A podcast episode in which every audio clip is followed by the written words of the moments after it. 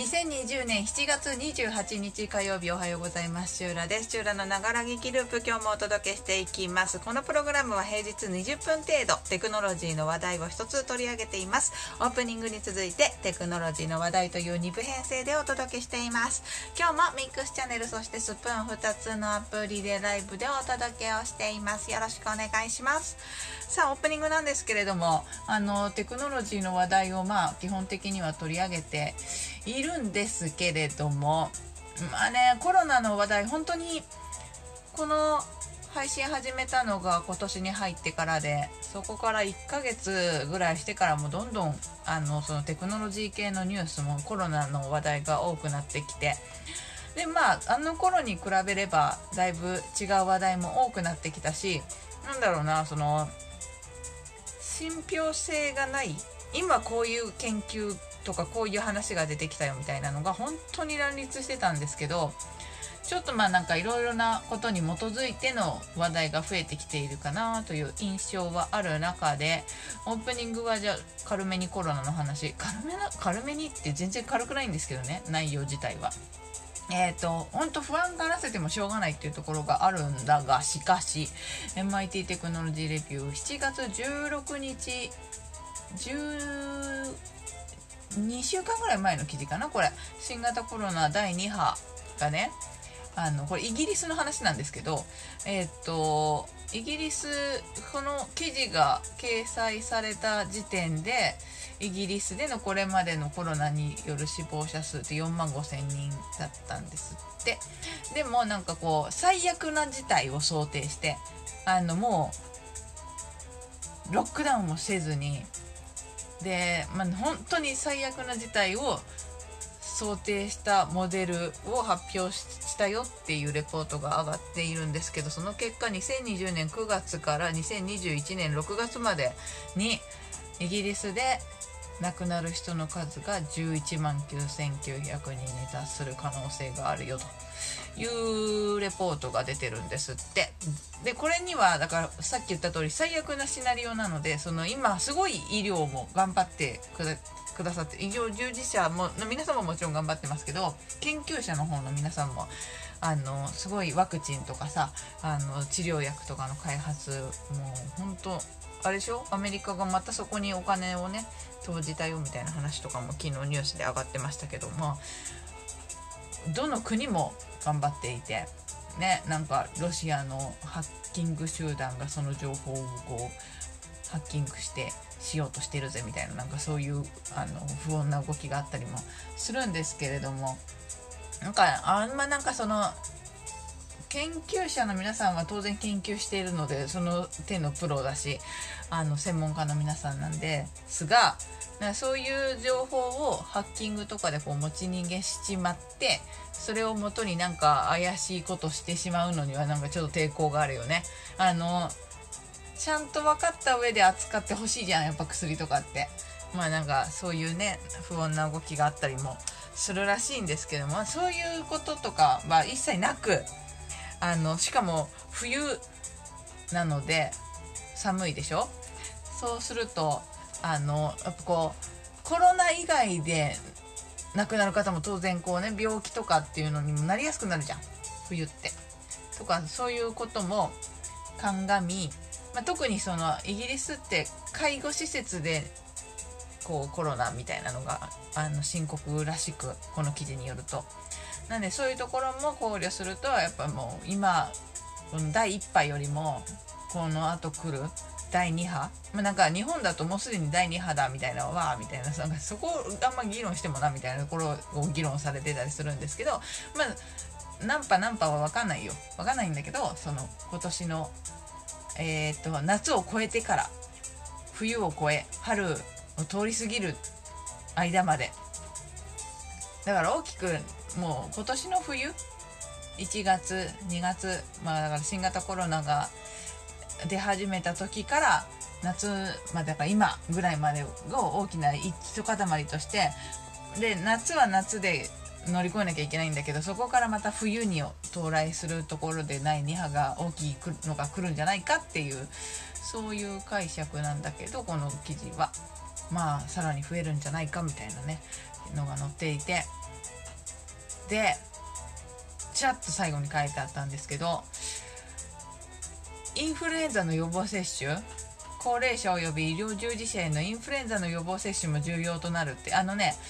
えーとね、最後に、まあ、そうならないために何をするかってことが書かれていて、まあ、もちろん手洗いとかソーシャルディスタンスとかそういうのをね徹底してあの市中感染を最小限に抑えることが不可欠だっていうのももちろんなんだけどそれプラス医療及び介護従事者向けの個人用防護服 PPE の十分な備蓄でしょ。それからあの検査及び追跡プログラムの強化。なんかさ日本でこの追跡プログラムココアだっけ？あ入れてるんですけどあのもちろん入れてますよ。あのそれがこうリリースされたタイミングって結構日本的にこう落ち着いてき始めてたんだよねあのタイミング。だからなんかリリースのタイミング変じゃね？みたいなことはちょっとにわかにささやかれてたんだけどまあでもあの要はね落ち着いてからそんなものをリリースしたって誰も使わないでしょみたいな。でも全然落ち着かなかったんで結果として。今まだブーっときてるとこなんで日本的にも。まあだからそういうのも強化していくっていうのもあったり。で冬の感染拡大を予防するためにはやっぱ冬って今年インフルエンザなんかうまいこと抑えられたでしょ？みんながコロナの防衛したらインフルエンザも防衛されたみたいな感じがあるんだけどあのねもちろんインフルエンザの予防接種毎年チューラやっててあのもう去年のうちにやるから10月11月とかそんくらいに多分打ってるからコロナ全く関係なかったんだけど今年ちょっとあれだよね。もちろんインフルエンザの予防接種打ちに行きたいんですけどねちょっと怖いよね。なんとなくね。うちに行かなきゃいけないんだけどさ。っていうのはねなんかこの記事を見てああそっかイギリスそっか。でなんか別にこれイギリスの話だけじゃなくて他の国も同じようなこう試算をしててまあ似たような数値今ねこれからまだまだ来るよっていうのまあ最悪の事態を想定してるから当たり前なんだけどあの話っていうのは他にもあったりするんだけど、まあ、最後の締めとしてインフルエンザの予防接種が重要だよっていうこと言われてまだまだ先の話ではあるからどうなるか分かんないんだけどね。っとなーって思いました。はい、オープニングはそんなところで、この後はテクノロジーのコーナーになるんですけども、またこれがね、ぐるっと変わって宇宙の話をしたいなと今日は思っております。太陽のお話、宇宙の話がね、とにかく多くて、多くてというか何本か入ってきてて、ままとめてお伝えしたいなと思いつつ今日も、えー、っとラジオトークによる12分のタイムアタックでお届けしようかなと思っておりますので12分に収まるのか否か続いてはテクノロジーのコーナーです。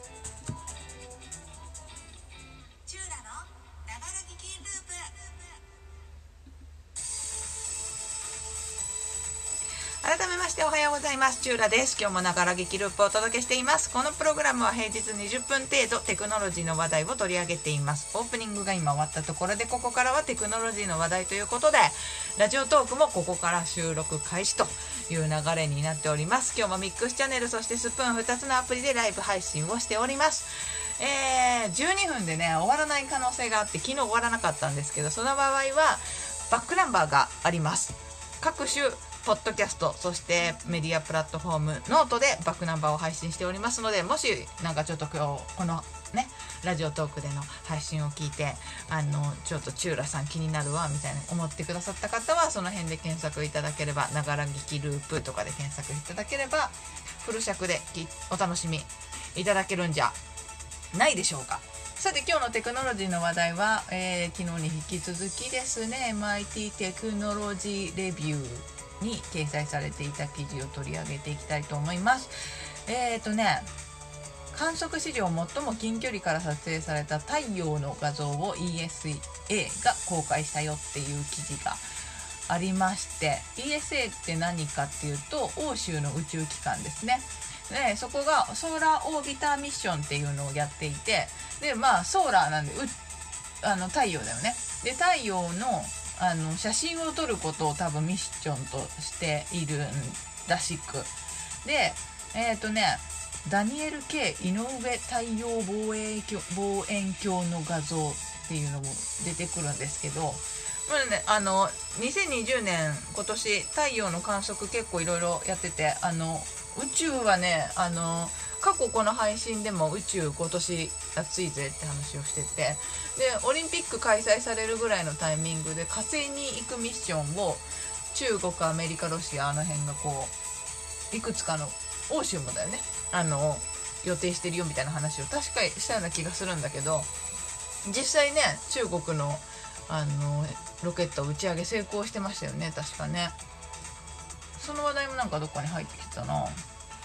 えーと、7月23日天文1号の打ち上げに成功したよっていうことで、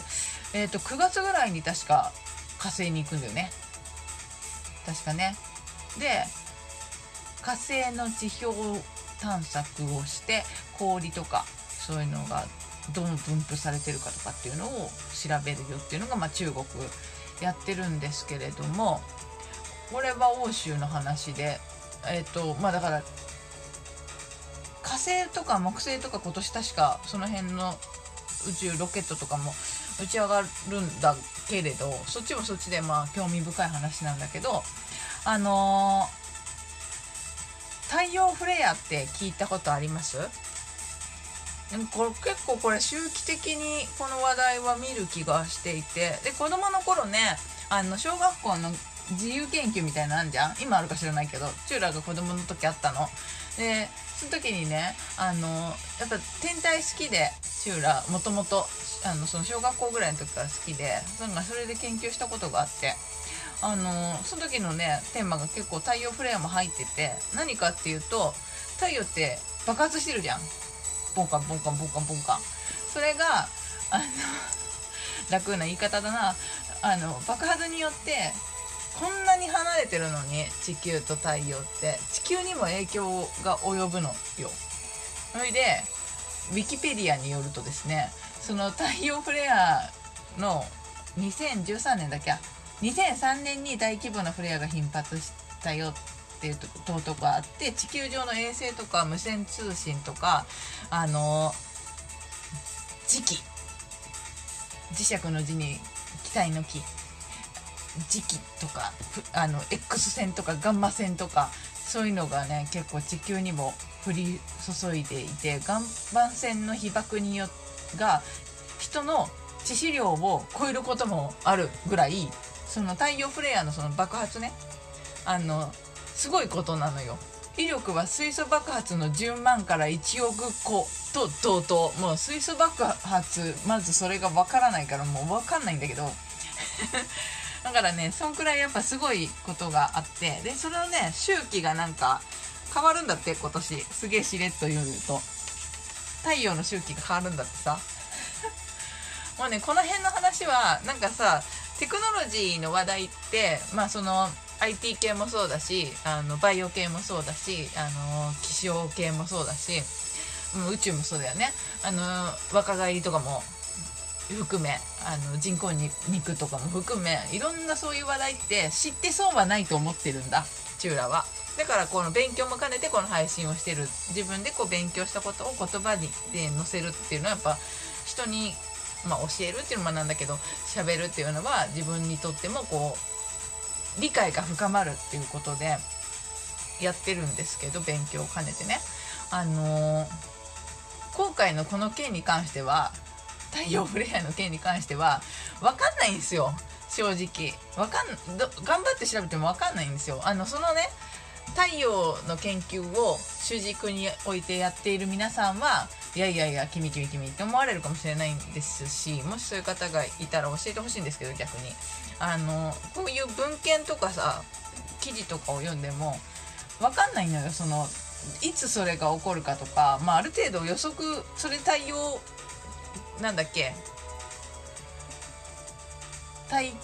宇宙天気予報って呼ばれるんだけどそのフレアの発生を予測することをあの、まあ、それをちゃんと研究してる人たちももちろんいてでそれってやっぱ大事なんですよ。さっき言ったみたいに致死量になるからさ。でねあのさっき言ってたその太陽の写真これ後でバックナンバーに記事貼って記事の URL 貼ってもらうんであの興味がある方は見ていただけたらと思うんですけど超絶綺麗よ。その太陽が爆発しているというか太陽の表面の写真があってなんかねカラフルなんだよね。その爆発してるところも撮れてるんだけどしてないところの絵とかね青と赤がこうグラデーションになって間が白いラインが入ってていやもう神秘よねこれのってね。すごいなと思ったりするんですけれどもまあだから本当元記事もぜひチェックしてみてはっていうところがあるのだがあの本当わかんないからよしわかんないし予防もできないし あのこのね宇宙の太陽フレアとかさコロナコロナってあのあ紛らわしい。あの違う違う違う。あのそのね太陽の周りの大気のこともコロナって呼ぶんですよ。でそのコロコロナ太陽の大気って言おう今日はコロナっていうの出さない方がいいわ。紛らわしい。今このこのねご時世。その大気が熱せられるでしょ？太陽の周り。それがあのどういうことになってるのかとかなんでこんなに熱くなるのか。まあもちろんそれは太陽って光あの火に覆われてるからっていうのもあるんだけどそれだけでは説明できないぐらいその熱くなる時とか熱くならない時とかあって。でそれってやっぱその細かい爆発キャンプファイヤーっていうらしいんだけど小規模の爆発。まあこれも太陽フレアなんだけどあのそれによってその大気が上がってるよね熱が上がってるよねとかっていうそういうこととかもあるんだけどそれを地球上からこう見ようとしても地球の周りを覆っているこの膜が邪魔をしてうまく撮影できないんだって。だから宇宙に船飛ばしてでその今回ね撮った写真 ESA っていうところオソラオービタミッション。オービタミッションねあのそのミッションで撮ったのは太陽とこれえ本当？って思ったんだけど本当に書いてあることを読むと太陽と地球の距離の約半分っていうその天体観測史上最も太陽から近距離で撮られた写真なんだって。でやっぱこうその地球から飛び出ないとその太陽の地表というか地表表まあいいのかな。その表面の写真とかってうまく撮れなくて。でまあなんかそういう研究してる人たちがもちろんいてでまあこの記事の中にももちろんそのフレアの話は出てきてその太陽の周期が今年から変わるらしく新しい太陽周期は始まったばかりかあるいは今年の後半に始まる予定だってだからそのぐらい分かんないんだけどとにかく始まろうとしてて。そうするとね活動が太陽の活動期間ってやっぱその地球のさ火山とかもさあの活動する時と休む時があるように太陽もそういう期間があってまあ完全に休むわけではもちろんないんだけどあのね太陽が急に休んじゃうといろいろいろいろ大変だと思うんだけど逆にこう活発化しすぎちゃうのもさっき言ったみたいに影響がいっぱいあってやばいこともあるらしい。ね、これってささっきちょっと話をしてたテクノロジーに関しての情報って知って損はないって思って勉強してるんだけど、まあ、この太陽の話に限りは限ってもう中途半端に不安になってもしょうがないから。だから分かんないし対処対処も今現時点だとできないしもしそれで致死量の何かが降ってきたらもう甘んじて受けるしか正直ないと思うんだよね。そういうあれやこれやでその膜とかさ石油環境とかさその今のペットボトルとかプラスチック問題とかでこうオゾンがなくなるぜみたいなのってこういうところにも響いてくるらしいんだけど。まあそんな感じのこととかもねなんか取り上げてたよ。テクノロジーレビューが。で、まあ、興味があるから読んでマジかと思いながら読んだんだけど結局のところさっていう。これ知ったところでさみたいなところはあってでもまあロマンじゃん。その火星に行く今回だから火星ミッションとかは別に宇宙人探しに行ってるわけではないんだけど宇宙人いるかいるとしたら火星か木星でしょ？知らないけど。とからね。まあロマンはあるよね。そういう意味でこうあの今年結構宇宙系のことは盛り上がってコロナに負けずオリンピックはなくなっちゃったけど今年は。負けずああいうこういうねなんかいろんな情報が入っててるみたいなんでウォッチしていこうかなとは思っておりますといったところで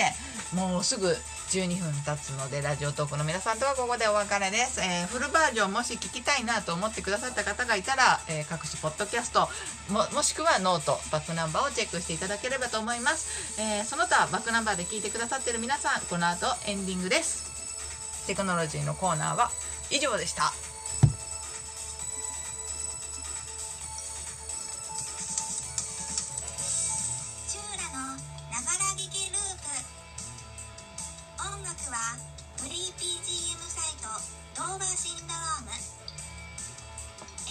制作なら何でもできます。株式会社 VSQ のフリー音源。さらにサウンドクラウドからクリエイティブコモンズの表示のある音源を利用させていただいています。